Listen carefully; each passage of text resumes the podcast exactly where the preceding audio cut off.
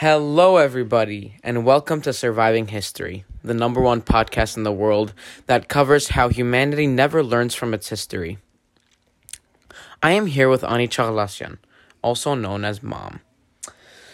Uh, the reason I have chosen Ani as my guest today is in addition to being an expert on my history and my family's history, she's also an expert on the subject matter that we will be discussing today. And the subject is the Armenian genocide and its consequences for the Armenian people as well as my own family. Since this podcast is best known for tying history and our inability as humans to learn from our history, we will tie the historical facts of the Armenian genocide to the repetition and continuation of the genocide today. So, Ani, tell us a little bit about yourself besides being my mom. What else do you do? Hello, Sarhad, and thank you for having me as your guest on the podcast today. Um, this is a very important subject, um, uh, but before we go into that, uh, I'm a banker by day, uh, your mom full time, and uh, I'm also uh, an active member of the Armenian American community. I do a lot of advocacy work on Capitol Hill. Uh, I work with congressmen and senators. I represent the Armenian American community in the context of policy towards Armenia and so on and so forth. And I make our voices heard uh, to our government in Washington. Okay, so give us a little bit of background on the genocide, what happened during the genocide, what played out in it. Tell us a little bit about the genocide. Uh, it's a it's a difficult history. Um, it's one that is um, uh, one of the least known, yet one of the most tragic uh, episodes in human history. It was the first genocide of the 20th century. The genocide took place from 1915 to 1923, so it spanned throughout the First World War. It happened under the cover of the First World War. It was a genocide committed by the Ottoman government uh, against the Armenian people who lived within the Ottoman Empire. Um, in the beginning uh, of this period, there were 2 million Armenians who lived in the Ottoman Empire. By the end of the Armenian genocide, uh, there were less than um, uh, half a million people who lived in uh, the Ottoman Empire or what became the Republic of Turkey. Um, and uh, the other million and a half perished in the genocide at the hands of the Ottoman government.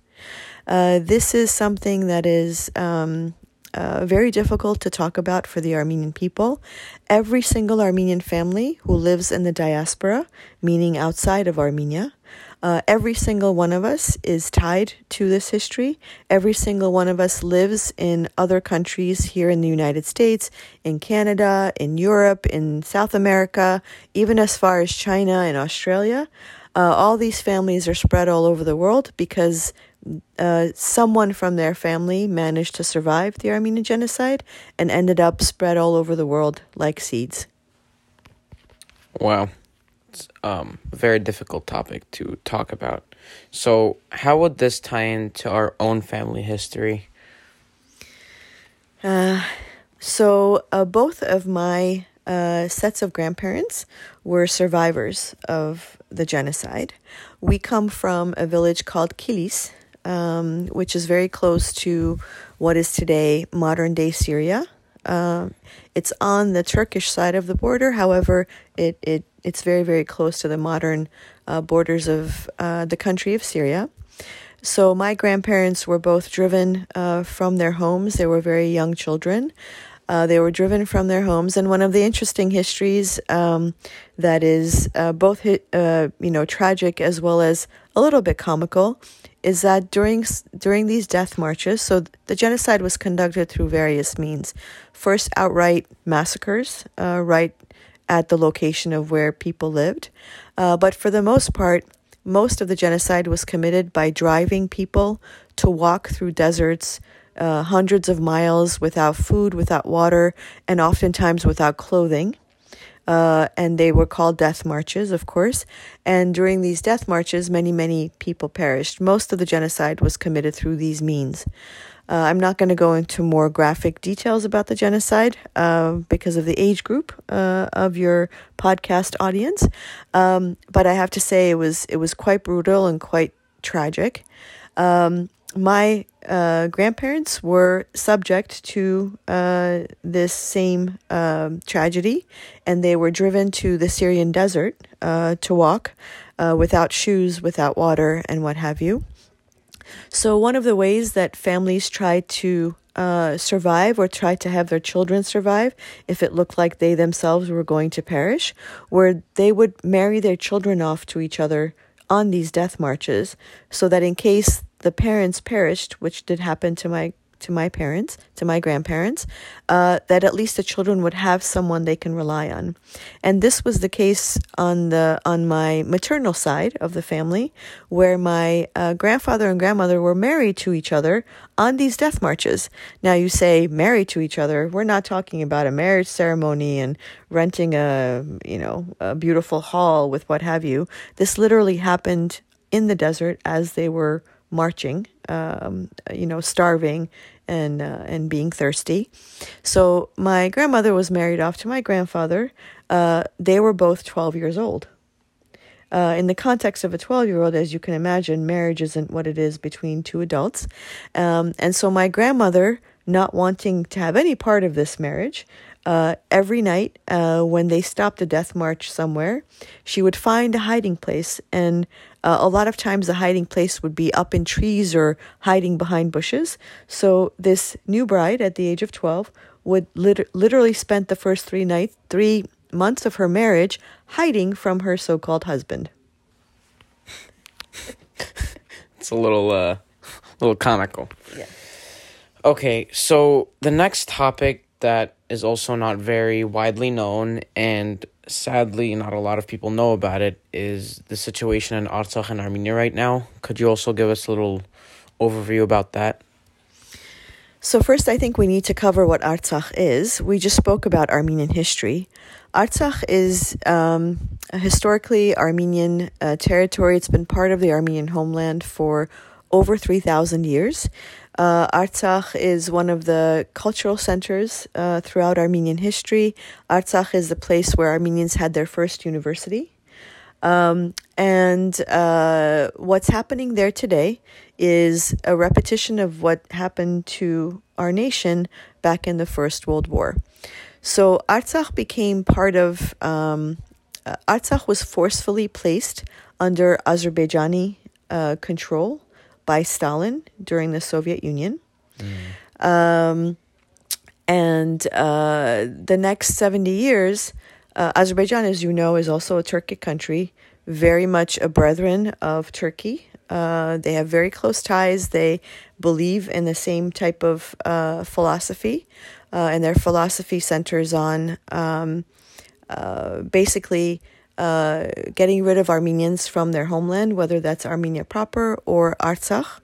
Uh, so, over 70 years of Soviet rule, when Azerbaijan uh, was given control over Artsakh, uh, they tried to depopulate the, the Armenian uh, people from Artsakh, the Armenian people who'd been there for 3,000 years, as I said before. Mm. Um, they were not uh, successful in doing so because Artsakh, as uh, many of your audience might not know, is a very, very mountainous region. It's very difficult to remove mountain people from their mountains. It's hard to find them, it's hard to push them out.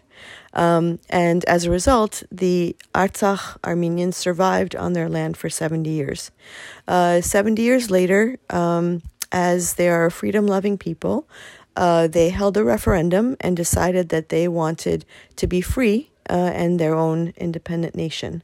So, since 1994, to uh, the um, violence against Artsakh by Azerbaijan in 2020, uh, Artsakh uh, functioned as an independent republic. It was the most democratic uh, former uh, territory uh, in the Soviet Union. It had some of the cleanest uh, elections. It literally, it was a gem of a democracy. In 2020, Azerbaijan attacked brutally attacked Artsakh um, and uh, basically uh, now occupies 70% of Artsakh territory. Uh, what is tragic about that is that they have determined and declared publicly the dictator who runs Azerbaijan, um, Aliyev, has declared that uh, Artsakh uh, is part of Azerbaijan and Armenians should not live in, in Artsakh. Armenians have no place in Azerbaijan. And now they are in the process of trying to starve out the people of Artsakh from their territory. There's currently only one road that, that um, as a result of, of the war in 2020, there's currently one road that ties Artsakh to Armenia. And this is the 29th day that Artsakh has now blockaded that road. They've cut off gas to the people of Artsakh. They've cut off the electricity. They cut it off. They leave it off for days uh, at a time. Then they turn it back on and they turn it back off. But the tragic, the, the worst part of it is that for 30 days now, no medicine or food has gone into Artsakh. So it's completely cut off from the rest of the world. There are 120,000 people, including women, children, disabled, and elderly, who are now living without food and water, uh, without electricity, and oftentimes without gas to warm their homes in the middle of the winter.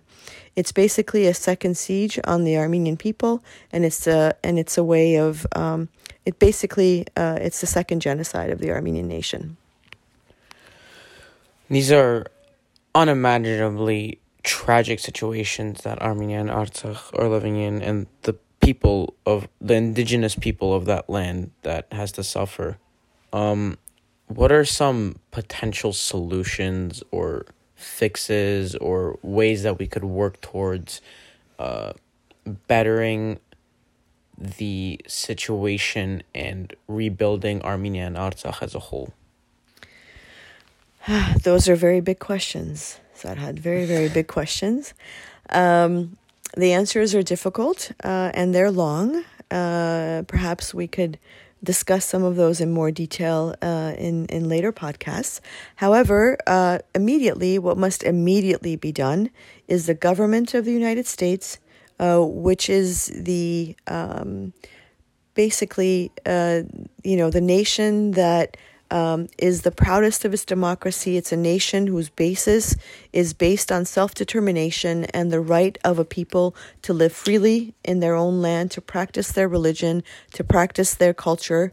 Um, this nation, our United States, a nation we're very proud of and we're citizens of, must immediately, immediately put pressure on Azerbaijan to open that road so that humanitarian aid can get to those 120,000 people, so that medicine and food can get to those people. It's incumbent upon us as citizens of the United States to pressure our own government to say, you must take this seriously. You cannot sit by and watch.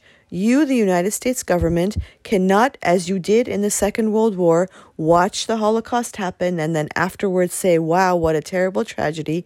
You can now now watch another genocide take place. Um, now moving on, what's your perspective on propaganda in different countries and what and like what do countries preach? Are they true or are they false? Do they take the side of a winning country? Do they take the side of the richer country? What is the situation in propaganda and what news outlets put out to their people? So, those are a lot of questions that um, are loosely uh, connected. Uh, propaganda is something that governments put out if they're trying to get some messaging out. I think in the context of the US government, there's not necessarily propaganda related to Artsakh. I think that there's a general um, uh, ignoring of the situation of the Armenian people in Artsakh, uh, which perhaps is worse than propaganda uh, because they're watching uh, all these people uh, starve to death and not doing something about it. Um, and then the context of, you know, uh, what countries, who they side with, and what have you. The United States is a beacon for democracy. It's a beacon for freedom loving people. Uh, and uh, the United States has the high moral ground as it relates to those issues. And the United States cannot cannot sit idly by and watch a democratic, freedom loving nation uh, starve to death and be killed. Um, however, the United States, for uh, unknown reasons or unreasonable reasons, has chosen to remain silent on this issue. Um, you know, because your the topic of your podcasts are often history, uh, Sarhad, it's important to note that uh, history is always written by the winner. It's never written by the losers because the losers are often killed and they they don't have a voice. Um, and for us, it's important that we don't allow that to happen in this case, which is why the Armenian American community uh, is so vocal about this issue. Uh, news outlets are ignoring us. Uh, news outlets are not paying attention uh, for various reasons. Perhaps because um, it's too small, perhaps because people aren't interested in other people's plights. Um, it's a sad situation, and unfortunately, news media today is driven by the advertising dollars they can garner uh, in putting out news as opposed to really covering what's happening in the world today. And I think that's another tragedy of the modern world where uh, people's attention spans are so short uh, that they prefer to, to get snippets as opposed to full information on a topic. And this topic is complicated, it's difficult, it's hard to watch, it's hard to listen to. And as a result, um, I believe news media refuses to cover it. So, one of the uh, things you said I caught on to is you said you it might be potentially worse that countries and news outlets and whatever not are ignoring Artsakh situation rather than propagating it in a, a negative way. Do you think it's better? It, what is better? Is it like, do you feel that uh, do you feel that ignoring it is worse or saying lies about it or speaking speaking from the news source taking the side of for example Turkey saying that oh Artsakh started at the beginning. It wasn't our fault. They began the war. We're just fighting to keep our own. What do you think is worse ignoring it or the other? So um, I think neither is good. I think ignoring um, an impending genocide, uh, sitting on the sideline and pretending like uh, you know the starvation of 120 people or the killing and the targeting of children and women is not happening is terrible. I think um, pretending like uh, and this happens with the US government as well, when they do make an announcement about this issue, they always say, oh, both sides should calm down and come to the table. When in reality, um, both sides includes the aggressor and the people against whom the aggression is taking place. So it's really not both sides, it's one side. Um, so whether they ignore it or they approach the issue as if um, both sides are guilty or that uh, the victim is just as guilty as the perpetrator of the genocide. Uh, at the end of the day, does it really matter which one is worse? Because it gets us to the same place where these people die and we sit by and we watch. Good answer. Um, now, we say we live in a free country, freedom of speech, but our news sources preach a very from a very distinct point of view in theory and like influencing people. What do you think about how news sources and the government influences the news that reaches our households in America? That's a very deep question for someone your age, Sarhad. So, yes, uh, it's amazing that you've noticed uh, that the news media does have perspective. Now, there is an inst- entire spectrum of news media, right? Today, I think news media can be broken down between traditional media, which uh, used to only be print media, which was newspapers, the physical newspapers that, for example, my generation grew up with. Then there's the um, media that was on TV, you know, the, the evening news that a lot of my generation grew up with, where, uh, you know, an anchor would come up uh, every day and at six o'clock or seven o'clock sit down and read through the news for, uh, for America to watch. Uh, but I think today, uh, news is digested and produced in various different uh, in diff- various different ways. I think because of social media and social media platforms, news has become less about information and more about snippets uh, and little messaging that is easily digestible by people. It's, I think, produced uh, and is producing, particularly in your generation, a generation of people who don't delve deep into an issue, don't really understand an issue, don't really have the patience to fully investigate an issue, but they just want sound bites. And through sound bites, they believe that they've understood an issue. That's very, very dangerous and it's very tragic.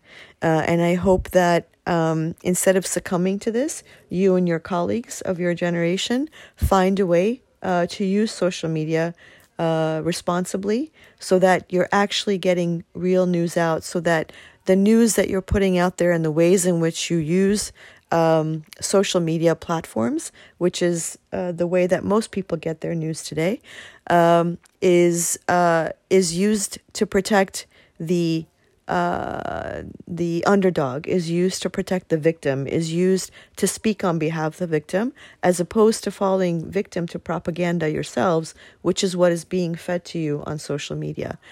Uh, understanding the world you live in today through just a couple of little snippets, a couple of words that are printed, or not having enough patience to actually read through an article or read through a book that describes a tragedy or a historical moment in time, uh, is doing yourselves personally and your generation a great, great disservice. In fact, funny, funny enough, you brought that up. Um, the other day, I was reading an article about uh, attention spans of the average adult today and average human being today. The average attention span of an adult today is less than a goldfish.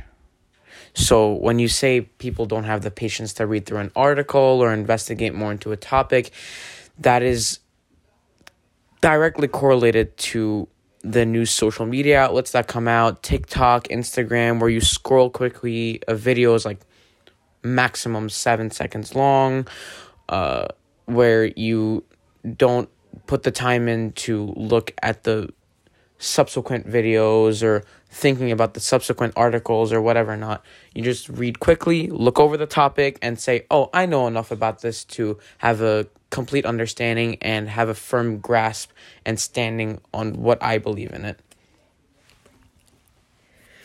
Yes, and if you bring that back to uh, the topic uh, about the Armenian genocide and the genocide against the Armenian people today in Artsakh, uh, you'll understand why. Uh, come back, coming back to your question, now you've answered your own question basically, which is why isn't why isn't uh, the media paying attention to this um, genocide? Why isn't the media talking about the fact that there are women and children and the elderly starving in a nation today? Why isn't uh, anyone paying attention? You know why? Because it's this topic is not easily digestible in sound bites. It's not easily digestible in seven second long um, uh, videos. It's not easily digestible through uh, through you know uh, 15 words on Twitter. And as a result, um, now uh, we as humanity are sitting back and watching a genocide that's about to take place and doing absolutely nothing about it. Thank you for being here today. Um, thank you to all the listeners, all the people who are tuning in to listen to this great podcast and the one podcast in the world. Um, and I will sum it up by saying history repeats itself. And we watch catastrophe happen. We watch man's inhumanity against man, and we do nothing. And then years later, we commemorate this violence and vow that it will never happen again. Yet it does. And again, we watch. Thank you.